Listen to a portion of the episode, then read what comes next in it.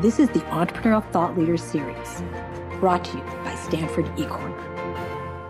Welcome, everybody, to the Entrepreneurial Thought Leader Seminar at Stanford University. ETL, as you know, is a seminar for aspiring entrepreneurs at Stanford. This is a very special ETL, and we're coming with a watch party here. Um, ETL, as you all know, is presented by STVP, the Stanford Entrepreneurship Center in the School of Engineering, and BASIS, the Business Association of Stanford Entrepreneurial Students. I am Ravi Belani, a lecturer in the Management Science and Engineering Department at Stanford, and a director at Alchemist, an accelerator for enterprise startups. Today, we are thrilled to welcome virtually Andy Dunn to ETL. Now, all um, there is so much to talk about with Andy that I'm going to give a little bit more of an involved introduction just so that we can spend the, the limited time we have with Andy on the more meaningful topics of today. And also because I want to create room for all of you, if you have any questions, um, to ask Andy questions and start thinking of those questions. We'll turn it over to the students in about 30 minutes.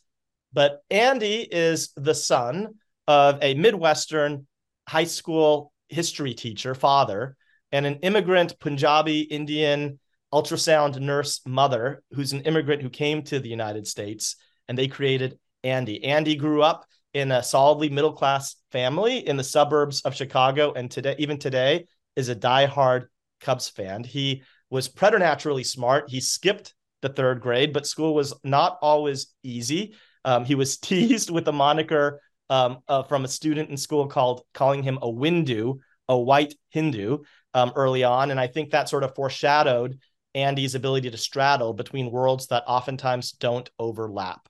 Um, but Andy went on to go to Northwestern University and graduated with a bachelor's degree in economics and history, and then went on to get a covenanted position at Bain as a management consultant post college, then another covenanted position in private equity, and then yet another covenanted spot at Stanford, where he came to the farm um, and got an MBA from the Graduate School of Business in 2007. Now, at Stanford, his roommate, Brian Spaly, conceived of and put $50,000 of his own money into founding a venture to create better fitted pants for men. That venture would become the e commerce company that you all know of as Bonobos. But in an unusual founding story, Brian gave the company to Andy to run as CEO, while Brian joined a private equity firm post Stanford when he got his MBA. In fact, I think the same private equity firm that Andy was at prior. Um, Andy also had covenanted offers. He had an offer to join a venture capital firm, which many people go to Stanford Business School just to get, but he turned that down and he cashed in his 401k and put his soul behind Bonobos as the CEO and then a joined co founder. And Brian would later return as Bonobos succeeded. And ultimately, Brian and Andy would then part ways yet again in a founder divorce that, if we have time, was intense. And we may be able to talk about that today. But Bonobos would go on to raise over $125 million from luminary VCs like Lightspeed and Accel and Forerunner, and eventually would sell to Walmart for $310 million. Um, and Andy's on several lists. You know, he's included in the Forbes 40 under 40. He's in Business Insider's 100 People Transforming the World of Business. And right now, today, um, Andy splits his time between Chicago and Rio de Janeiro, um, where he lives with his Brazilian entrepreneur wife and their son. But Andy is also an author and quite a riveting one, I should say, at that. And I think the creation of his book may have been the biggest impact on the world, even more than Bonobos. And um, he has recently authored a book called Burn Rate Launching a Startup and Losing My Mind. And in it, um, in fact, this is a recently put out just last year in 2022. Andy has gone public that he's been diagnosed with bipolar disorder.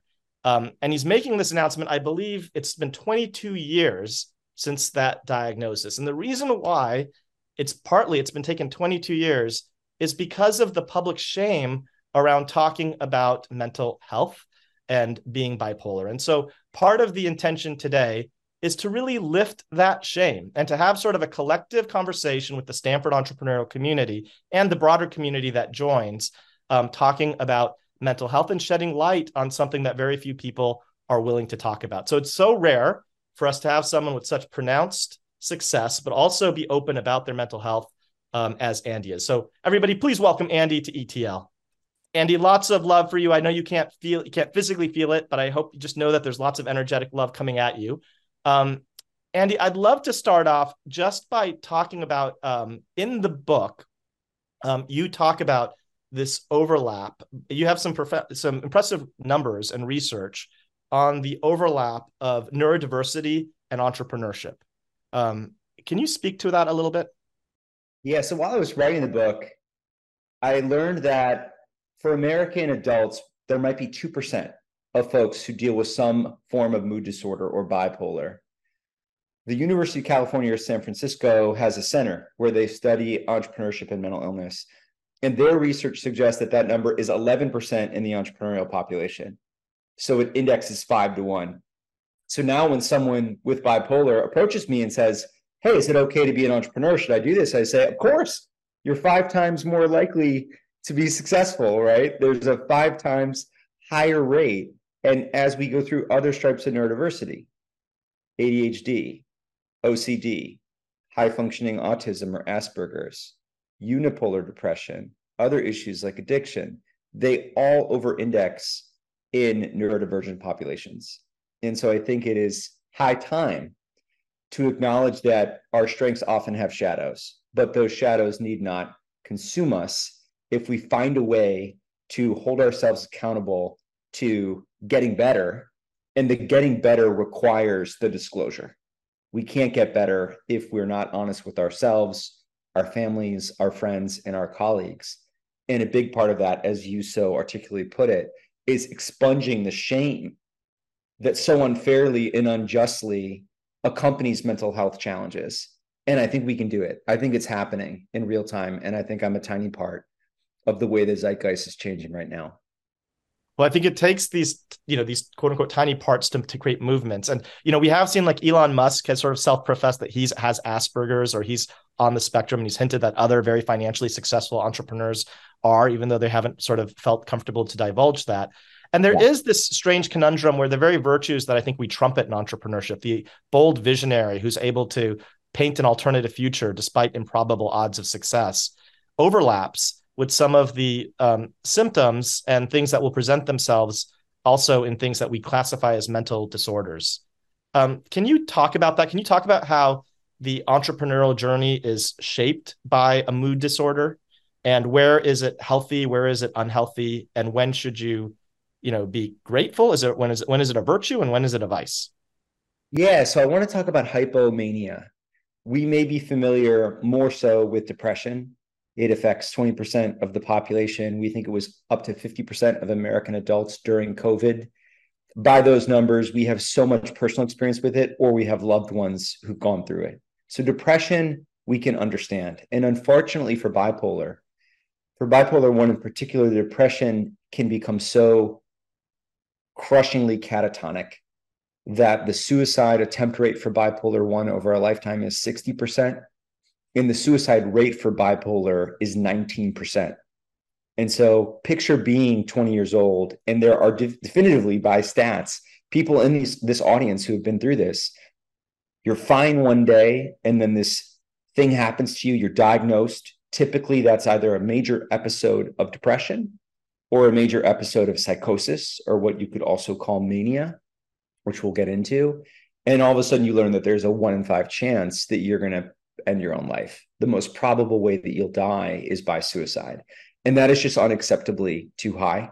And I believe we can bring that way down, and we're bringing it way down because of advances in treatments, advances in the quality of medical care, and also so critically, advances in us having conversations noticing folks who are suffering and finding ways to get them help. On the flip side, we have mania. And what is mania? Mania is typically delusions of grandeur, racing speech, the flight of ideas, messianic zeal, a decreased need for sleep, risk seeking behaviors, sexually, financially, and otherwise, intersection with substance use. All of these ingredients can lead one to a place of having a, a psychotic break one where you no longer have your feet rooted on the ground. And so often that comes with delusions of being super powerful in some way. For me, my first episode, I thought I was God. It was the turn of the millennium. It was turning from 1999 to 2000. I remember watching a TV show, a bunch of folks praying for the return of the second coming. I was smoking a lot of pot. I had done mushrooms for the first time. I was drinking a lot. I was partying like it's 1999, which is literally, I think, a Prince song. And the millennium was turning, and I went off the rails. And I had this moment after a few nights of sleeping less and less. And my friends and family helped me stitch together. I was writing the book that we think I was up four nights in a row with zero sleep, four nights. And I came to this conclusion of, oh, I know who God is. God is coming back. It's me. And one of the things that makes bipolar so humiliating to talk about is this idea that we thought that and how embarrassing that that is. And it took, I was probably 200 sessions deep with my psychiatrist. So maybe it took a year of two sessions a week to begin to be able to talk about that without being embarrassed, to realize that we're all incepted with a God delusion as infants. We get everything we need. If we survive infancy, every time we cried, we were comforted. Every time we wanted food, we were given food, mother's milk or, or formula, as it were. And so we have this amazing sense that the universe is a safe place. In the womb, I mean, talk about the womb is a beautiful place to be, right? It's just, it's a, it's a perfect state. And then we learn as small children that our parents are going to die. And later we're going to die. And our culture is just filled with stories of superheroes and superpowers. It is the stuff of most religions.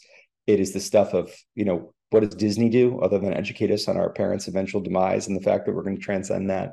Harry Potter, Marvel, DC Comics. And so the problem with someone going into a manic state is they let that little thought slip through. Hey, maybe I have superpowers, and they don't disbelieve that thought. And that then leads to terrible things. And so the week that you spend, and I don't know, those of you that have been God for a week, I've got to tell you, it's very fun. It's like, it's very exciting to be the Messiah for a week, but it is a nightmare for everyone else. It is a nightmare for everyone else in your life trying to figure out how you get back to the ground. And that requires sleep, medication, typically hospitalization. And then you come out of that, and bam, this sledgehammer diagnosis hits. And unfortunately, the result you talked about my biracial family. One thing that the Indians and the Scandinavians had in common was no talking about mental health. You know, we don't talk about mental illness. And so it became this ghost lurking in the background. Um, and and later we can go deeper if you'd like on. I'll give you the highlight on a mood state called hypomania, which is very difficult to discern. Hypomania is just like mania, a lot of the energy and a lot of the delusion, but without fully leaving the stratosphere. And for better for worse, those criteria for hypomania that I laid out, convergent with those for mania, are more or less essential casting traits of an entrepreneur having a good day. What is an entrepreneur if not someone with delusional self belief? What is an entrepreneur but someone who has a flight of ideas? What is an entrepreneur but someone who might be working too hard and sleeping too little? What is an entrepreneur other than someone having relentless energy and potentially indulging in high risk behaviors? When it runs amok, we get, you know, really calamitous, the calamitous examples that we have out there, right? People who really start drinking their own Kool-Aid and we we can see it in the news. We can turn on the news right now. And so I think our job as a Stanford community, which is such a wonderful community, such a birthplace for entrepreneurial innovation, is to figure out how do we approach being an entrepreneur with a mindset of having great mental hygiene, of taking care of our brains. And I think we can do it. I think it's possible. And I think it's beautiful that this conversation is happening because it's a great community to be talking about this. I think it is as well. And I think a part of it is just actually navigating this conversation so that we actually can have the conversation and hold space to actually talk about these things that can be difficult. And a lot of this is actually, you know, undoing the shame is sharing these stories. And um, I, a lot of this is documented in the book. For, for those who don't know, um, Andy, your first manic experience was in college, um, yeah. as you sort of detailed, and you sort of gave a quick overview of it. Um, but one of the themes that I think came up in the book that I really want to make sure we all internalize is the aftermath of disclosure of what happened after you had all these people who actually saw you in this state. Um, can you share about that and then how that shaped you? And, and you already hinted at that a bit, but um, so you you have just for everybody, so you have this manic experience the first time in your life in college um, you're in a fraternity. Your fraternity brothers actually all come to the hospital. They've yeah. they, everybody's seen you in and also your friends and and family have seen you in the in, in the ward. And then yeah. can you share what happens after? It's sort of uh, if it weren't so difficult, it's sort of fascinating what happens. There is a small group of people who know exactly what happened. In my case, my family and my close friends who never talked about it. And then everyone who I met after that who never knew what had happened. So it was a secret from everyone I would meet going forward. It was known by a select group of loved ones who never discussed it. And so I wrestled with what you might call a traumatic memory. It was um, once a month or so, I would think about it.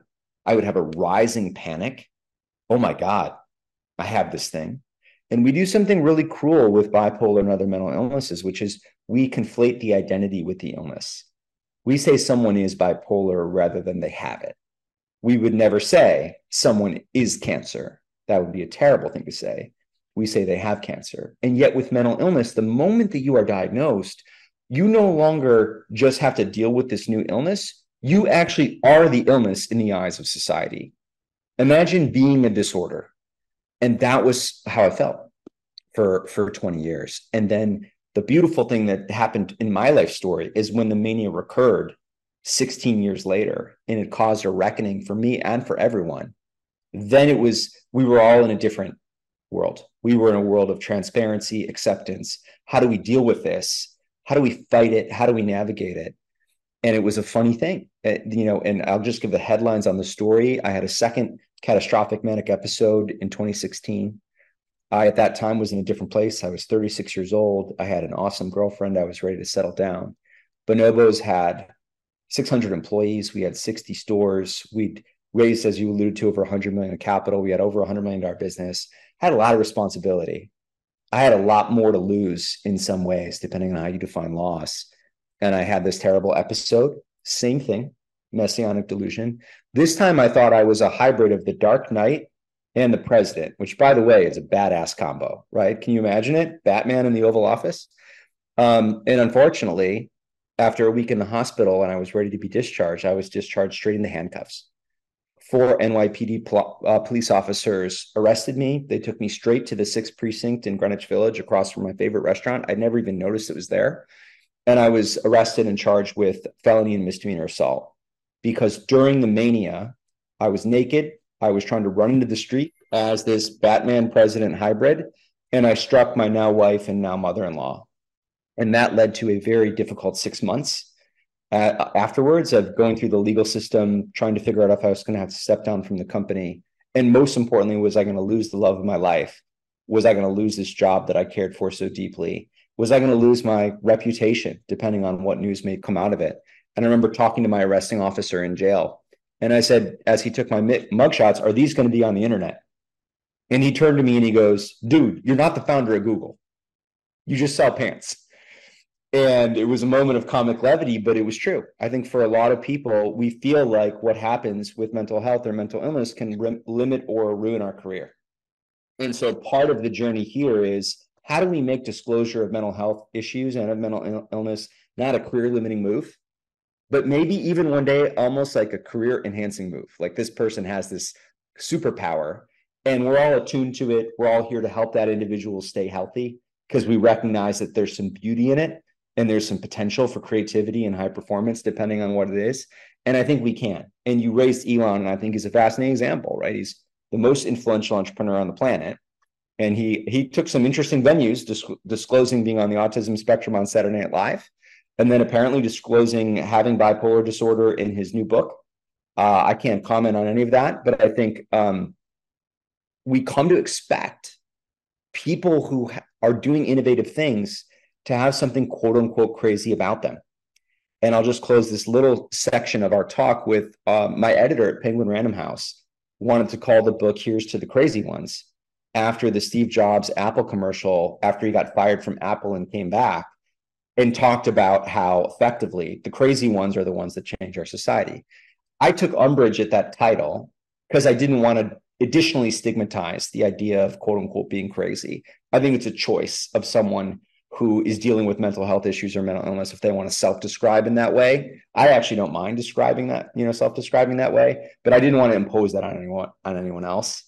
Um, and so I, I think that's that's kind of the job here. The job to be done is how do we unlock the potential, if we can call it that, of that quote unquote craziness, maybe better put neurodiversity, but not be taken down by it, not not have it do harm to ourselves and to others and so I want to navigate that because I do think that that is the path. And um, even if you don't have a diagnosis on mental health, there's always this. There's always something about bringing your full self to any situation, which can be confronting.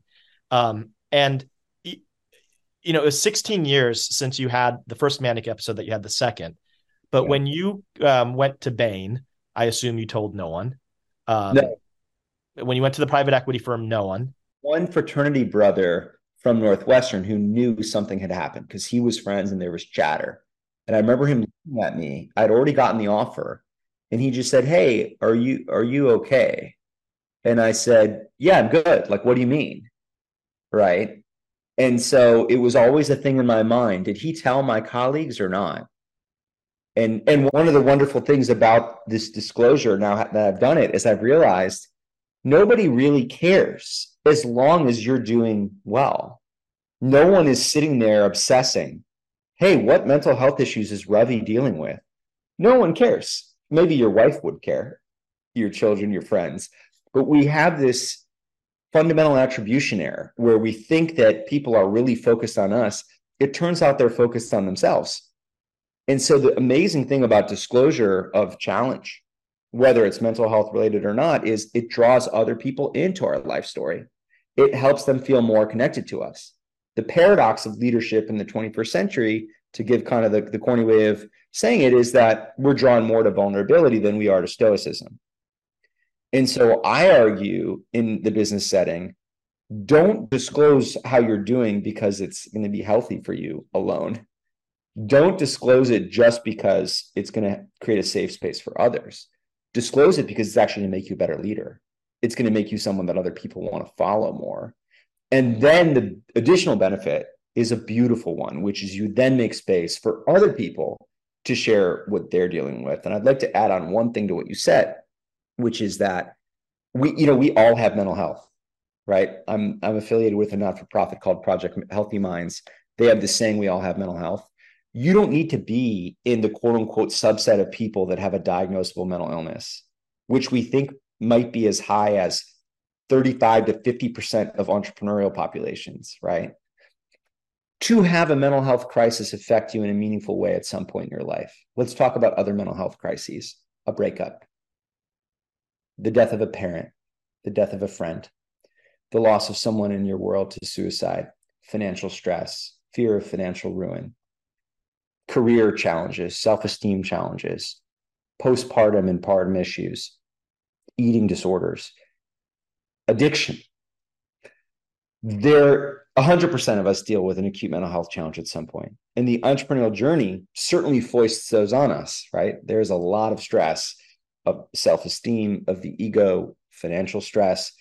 So, what we can do here is we can expand the aperture and include everyone in this auditorium and say we all have opportunities at some point in our lives to improve our mental health, to disclose our challenges, to get better together.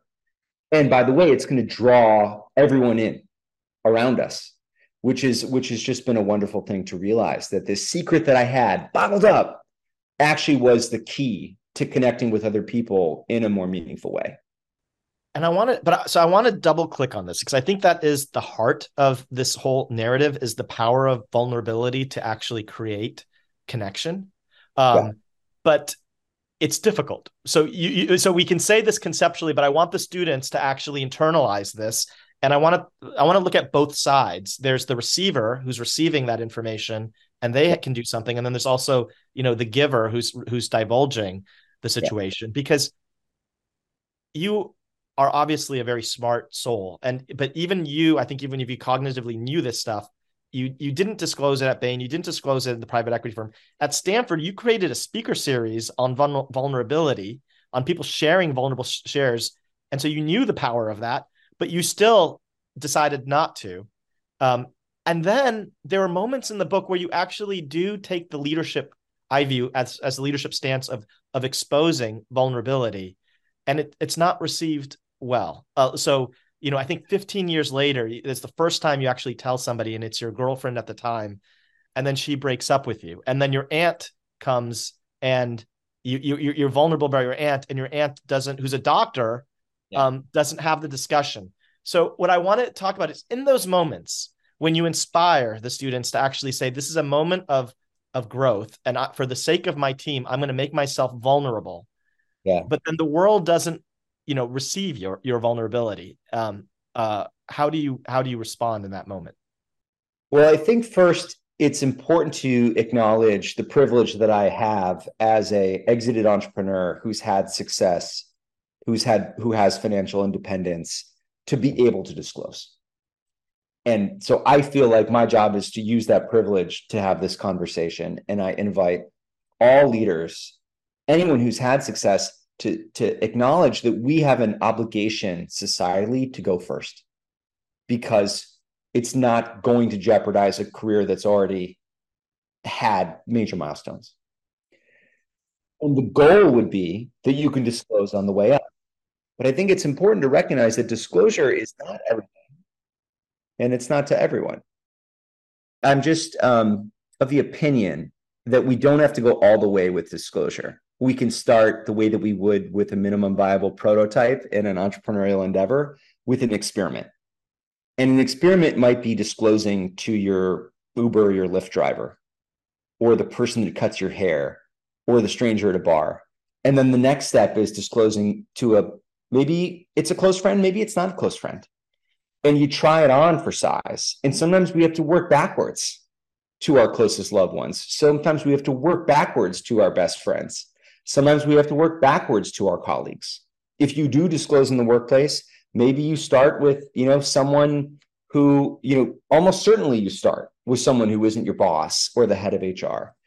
And it's a muscle, right? Disclosure is a muscle that we have to build. And I think it's a muscle that is best accompanied by therapy. Because therapy is the weekly, ideally, the weekly practice of sitting with someone who is helping you increase your self understanding and by the way they're mental health professionals. Like this is what this is what they do. And i've had some funny moments with my psychiatrist where i think gosh can i tell him this? Can i tell him that i had this thought? Right? Can i tell him that when my infant child was born i was worried would i ever hurt him? Because i had i had hurt my now wife that was a hard thing to say i was worried about but it might have consumed me if i hadn't shared it and so this is so critical to recognize the opportunity that therapy has to help us on this journey towards disclosure, to help us manage our mental health. And I recommend to anyone, if you have the good fortune to be able to access and pay for therapy, which I think is something that we have to continually bring the cost down of and increase access to. Really excited to be a part of something called the Founder Mental Health Pledge, where venture capitalists will now be putting in term sheets 167 have signed on to this that they support founders taking care of their mental health, including expensing out of pocket, non reimbursable stuff from health insurance. And I think for anyone, the cleanest bill of mental health that you might imagine, being in therapy for six months every two to three years is just a game changer for your development as a person and your performance as a leader. And then on that journey, you know, we get to milestones where the disclosure might be more meaningful. It doesn't have to start with the fireside chat to the auditorium. That's it's like the, the I don't I don't want to call it the end of the road, but you know, I'm um seven years deep really on processing and synthesizing what happened with the second episode. And I'm 23 years deep from the diagnosis. And it's just too long. It's too long. So we need to find ways to decrease the time between being in acute mental distress and being able to talk about it and address it. That's the goal here. Yeah, and better late than never. You're you've come back and you're, you're doing a speak. You're, you're the highlight VIP keynote speaker at a Stanford Speaker Series on vulnerability. So it's great. Um, but I wanted to sort of dive in, uh, Andy, then on the other side is is that if somebody does reveal a mental health diagnosis to you, your yeah.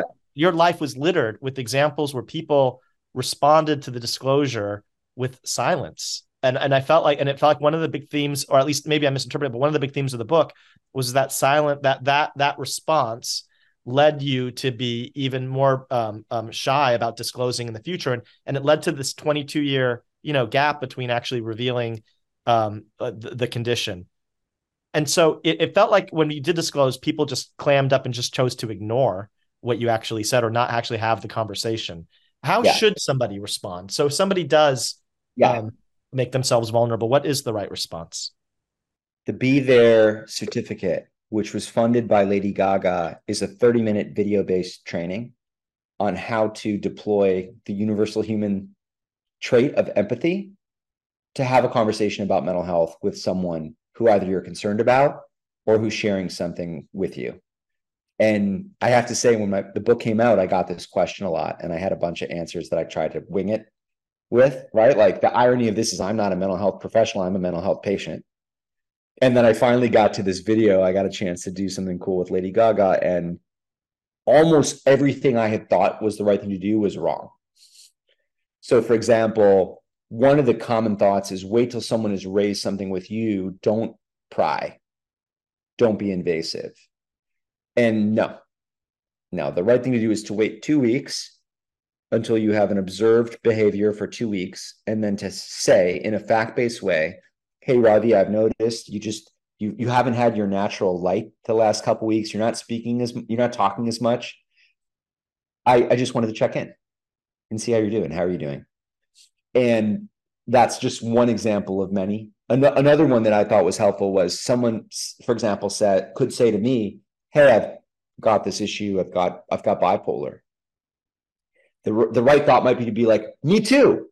Wrong. Once someone has put the spotlight on themselves, it's important to stay with them. And then in a follow up conversation, you can express solidarity because sometimes the equivalency is unhelpful, right? someone could say, Hey, I'm feeling really depressed right now. And they might be at like a one out of 10 suicidal ideation. And you might say something like, I get depressed too, and be at like a 4.8 out of 10 because you're just like in a mild funk. They're both important, but there could be a false equivalency and it could deflate someone who's now making a bid. And I had a friend in college who was drinking a fair amount and he looked at me and he said, Do you ever just feel black sometimes? just kind of black inside. And I thought, no, I said no. And he died by suicide three years later. And when it happened, I when it happened, I remember thinking, like, of course this wasn't a surprise. That was a bid that I missed. I'm not going to take it on and say it's my fault what happened, but I missed a bid. And so when someone makes a bid, it can be just the tiniest comment. And we have to lean in. I have a friend who texted me on WhatsApp two weeks ago he said something along the lines of like, you know, I'm just not feeling it these days. And one thought might be like, he's just not feeling it these days. And another thought would be like, he could be in crisis. This is a very stoic entrepreneur, works out all the time, got the quote unquote perfect wife and family, and it's got a unicorn company. And I thought, I'm going to get right in there. I just hit FaceTime, just hit FaceTime right away. And I said, Hey, man, you know, how you doing? Let's talk and he was in tears within five minutes, which was a beautiful thing, right? Because what what are tears? Tears are pain leaving the body. Because he he wasn't talking to anyone about this. He's not a mental health person, quote unquote. He doesn't come from a culture where there's a norm of talking to a therapist. I couldn't even get him to do it now. but I said, all right, uh, let's keep talking to you and me, and then maybe at some point you can upgrade and talk to someone that really knows what they're what they're doing. So the takeaways, and and was there a a, a thirty minute um, video to watch? I forgot. Yes, it's a Canadian not for profit, and it's called the Be There Certificate. The Be There Certificate. So if people Google that, they can find the guidance. It's like video based. You'll get the questions wrong, which will intrigue you. Okay. I like it a lot. I think it's a good primer. It certainly has been a, a, a river guide for me. But it sounds like the thing to do is not to diffuse what they're saying by trying to displace it onto yourself, and just be put your attention on them and then um, just be empathetic just be there and listen and ask be curious and empathetic listen ask make it clear that this doesn't change a thing about the affinity that you have for them or if you if appropriate the love that you have for them and then to recognize you now are a co-pilot in making sure that they get help. That that's very that's hard, but it includes things like being like, "Hey, can I help set up an appointment for you to talk to someone?" Like, I don't know, are you interested in seeing a therapist or a psychiatrist? Happy to take the lead because if you're let's if you're in the throes of depression, you can barely walk to the kitchen to pour a bowl of cereal. You're not going to get on the internet and research what psychiatrist is the right fit for you. And so we have an opportunity to recognize that someone in crisis is probably it's improbable that they're going to be able to secure their own care. And so we have a chance to help them. Say like, hey, what what what are some things you're open to? Get on the internet, learn what are some potential treatments for those symptoms and help that person get to help. And you can imagine if it's addiction, you, we can imagine so many ways that you can be helpful to someone that might not be in a position to get that help for themselves. Terrific. Thank you. Um, let me turn it over now to the students. There is a watch party happening. Um, I'm curious to ask you how would you navigate or mend personal relationships if you're suffering from uh, mental health issues? For example, people that you might have hurt during your past um, when you're having an episode. Like, how do you overcome that sense of guilt and shame? And moving forwards as well, how do you potentially get close and overcome the fear of hurting additional people? Yeah, that, that those are such great questions. I think one important thing, and Ravi alluded to it, is it's never too late. It's never too late to send a quick email or a text message and say, "Hey, I just wanted to I just wanted to say I'm sorry for some of the things that transpired between us. Um, I've done some work on myself. I've learned some things about myself. Um, I don't expect you to want to engage on it, but to the extent that you're interested in talking, I'd love to and and you might even give some headlines. Hey, I was recently diagnosed with bipolar one, um, and I wanted to share that with you, and I wanted to apologize for some things that happened. I'm not trying to blame my behavior on on that, but I want to let you know I'm in touch with it. I want to take, I want to be accountable. And if you ever wanted to talk again about that, then I, you know I'd be delighted to. And that can that can that'll typically melt someone's heart, right? An apology plus a disclosure plus an invitation to talk. And they may not want to talk right away, but you'll change the temperature in the water. In terms of fear of hurting people in the future, um, I for me it's been about like I got to be on top of my shit. You know what I mean? Like taking medication every day to the milligram, two sessions with my psychiatrist every week, like clockwork. And you got to believe I don't want to some some weeks tracking my sleep with a Fitbit, sending a screenshot of the sleep report, I call it, to my mom, my sister, my wife, and my doctor every day because sleep and bipolar, sleep and mood for all of us actually is so correlated. And then recognizing that kind of in Maslow's hierarchy of Andy's mental health, those are the three pillars therapy, medication, and sleep. And then saying, like, okay, let me go beyond now. How do I not engage in, you know, workism, workaholism? how do I make space to spend 24 hours off my smartphone every week? Can I get 15 minutes of sunlight a day, which is a great hack? I'm sorry I can't do the cold showers. It's too cold. I just want a hot shower, guys. But trying to trying to take the same steps that we would with a physical ailment of doing doing the things and over time um, developing the confidence and saying like you know what I'm gonna I'm gonna still cause interpersonal harm, but let it be for no. Let's let it not be because of this. Let it not be for the thing that that we know that we're dealing with. It let it be for the unknowns, the unknown unknowns, rather than the known the known things. Thank you. Sure. Uh, question. It was an awesome question. Hi, Andy. Uh, thank you for uh, vulnerably sharing your journey. Um, such uh, disorders, uh, mostly behavioral disorders, the ones you mentioned, uh, being on the uh, on the autism spectrum or having ADHD or bipolar, yeah. can that somehow box you in uh, personally? Um, it's almost like you expect yourself to uh, act a certain way yeah. that the you know the the the medical definition of that disease is and uh, even people see you that way no doubt Not as a full person but like just that those like a checklist of symptoms yeah i mean i think it's a hidden form of diversity in some ways right? Can we be boxed in by our gender? Can we be boxed in by our race? Can we be boxed in by our sexuality? These are questions that we've all been interrogating as a society. And these are things that are also on the move as a society, even in my lifetime. You know, I, I can remember living in New York, really having connectivity to gay and queer team members for the first time and being like, these folks can't get married. You know, that was that was just nine years ago in New York State. I remember being in a amazing show tunes piano bar called Marie's Crisis in New York the day that the Freedom of Marriage Amendment passed in New York State. And it was the it was the sound of human liberation. I've never heard anything like it. To, to a people liberated. And we're on these journeys in so many ways. We're still fighting them. And I think neurodiversity is just another one that we've got to fight. And I think we're doing it. I mean, I don't think I'd be alive if this were the 19th century. Um, you know, you just don't make it out of your 30s with bipolar if you're not dealing with it in so many cases. So many folks who I meet who've got parents with bipolar, their parents are gone, right? Or their childhood was fraught with with terrible, terrible challenges. We are lucky in this day and age that we can be having this conversation, the quality of the treatments where they are. And so when it comes to mental health, neurodiversity, what we need to do is make sure it's not hidden because otherwise people aren't aware of that diversity.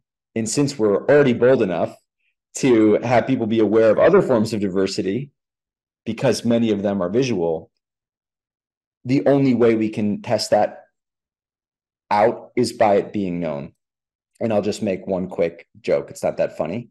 But one one thing for me when I did share that I had bipolar to my colleagues at work, I had a lot of conversations like this.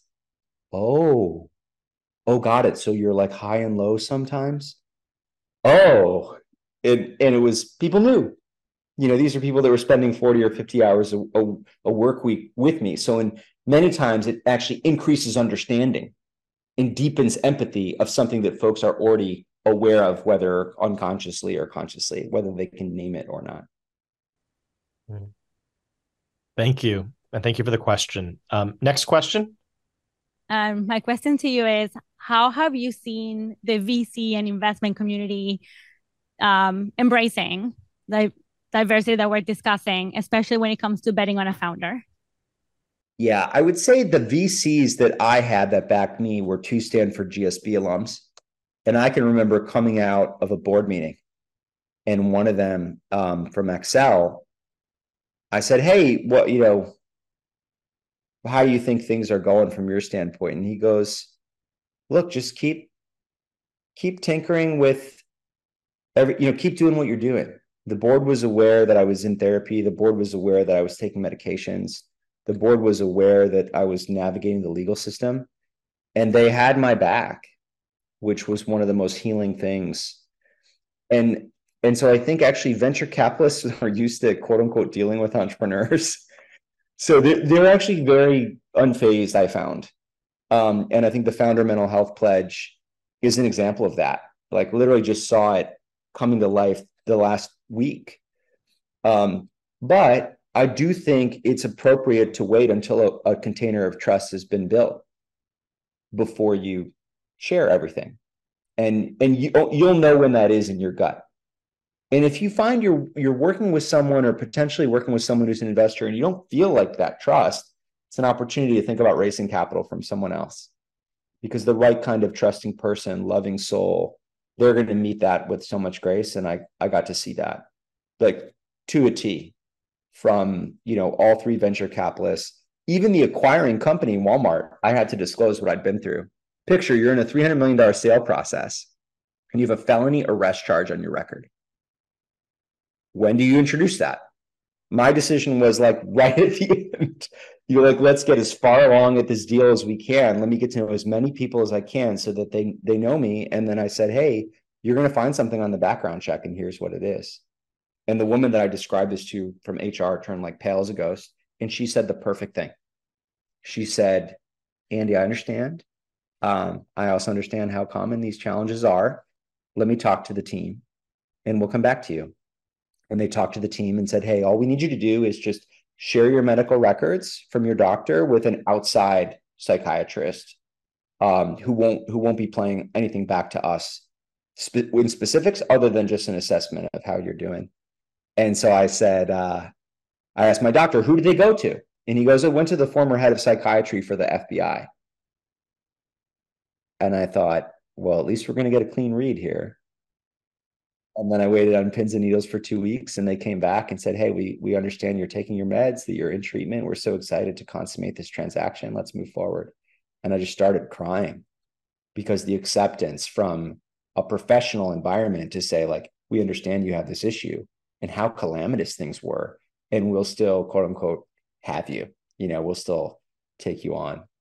And I'll, I'll share one other thing, which is when I saw my mother-in-law for the first time the week after I got out of jail, who the previous time I had seen her was having assaulted her. I thought it would be the last time I'd ever see her. I thought she would say, "Look, uh, you know, my daughter and I need to need to take a little bit of a break here while you get healthy." And I wasn't able to see Manuela because there was a restraining order of sorts. And as soon as I sat down at lunch, my mother and now mother-in-law Lenny put her hand on my hand and she just said, "Andy, this is just like any physical illness. All you've got to do is see your doctor and take your medication. And if you do, and Manuela still wants to be with you, then you have my blessing. But if you don't, you're out. Just like that. And again, just tears coming down my face because I always assumed that on some level, no one would ever want to marry me. I always assumed that no other family would take me. My own family has to take me. But I thought no new family would want me. And it wasn't until that moment that I felt the grace of being accepted under the worst possible circumstances. And it it changed my life. It made this day possible because feeling accepted in spite of this is that's love, right? Yeah, and it's it's amazing how that reverberates, um, and then the whole world benefits. Um, that's a great gesture from your mother-in-law. Um, I want to. I, I, know we're coming up to time. This is such an important topic, so I want to carve out space for one more question. First off, I just want to say thank you for your vulner, uh, vulnerability.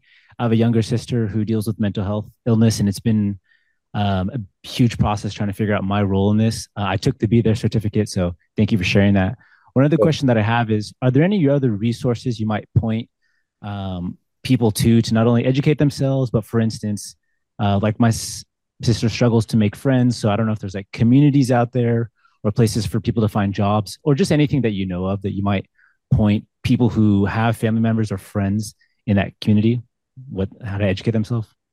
Yeah absolutely. I think that there's uh, a lot of power in reading and in memoirs. And i think if you take any stripe of neurodiversity there's actually three or five or seven great books that have been written. And i think as family members that that can help a lot. I think the National Alliance for Mental Illness is a force for good in terms of helping families cope. And there's some great startups coming up. One is called Akin, and they're working on how to support family members of people who are dealing with mental illness. And so it's out there, the resources are out there. Vis-a-vis your sister, I mean, it's it's she's lucky to have you and lucky to have you working with her on this. And I'd say for me, my my experience of this is like there's just so much reason for hope. And family members can help so much providing that hope for the patient, so to speak, because you don't feel it at that time. And to just never give up on that loved one um, and to help find those resources. And if if, if we follow up, I, I understand they're going to share my email with everyone. I'll do my best to get through them. I can point you, you know, the way of some other uh, some other resources as well. I do want to say one more thing because I know we're wrapping up. It's a difficult time geopolitically you know these are challenging times and i do want to encourage everyone to understand that the impact that these that this can have on us is a mental health challenge as well. And so please be aware of that and talk talk to someone. Um, and then as it comes to the the climate on campus i would just ask you to love one another. If you want to be inspired my wife and i went back to dr king's loving your enemies speech. And just find a way to love people in this moment and take care of your mental health as well. Well, on that, we're going to draw this to a close. This has been such fa- such a fantastic um, ETL. Thank you so much, Andy, for sharing so in such a heartfelt and vulnerable and deep way. Um, but for the sake of time, I have to draw this week's ETL to a close. Um, so thank you all, to all the students, uh, to in the Stanford's ETL course, MS&E 472, and to our ETL viewers and listeners around the world. Next week, we're going to be joined by Michelle Lee, the CEO of Medra. And you can find that event and other future events in the ETL series on the Stanford eCorner YouTube channel. And you'll find even more videos, podcasts, and articles about entrepreneurship and innovation at Stanford eCorner. That's ecorner.stanford.edu. Thank you all. The Entrepreneurial Thought Leader Series is a Stanford eCorner original production. To learn more, please visit us at ecorner.stanford.edu.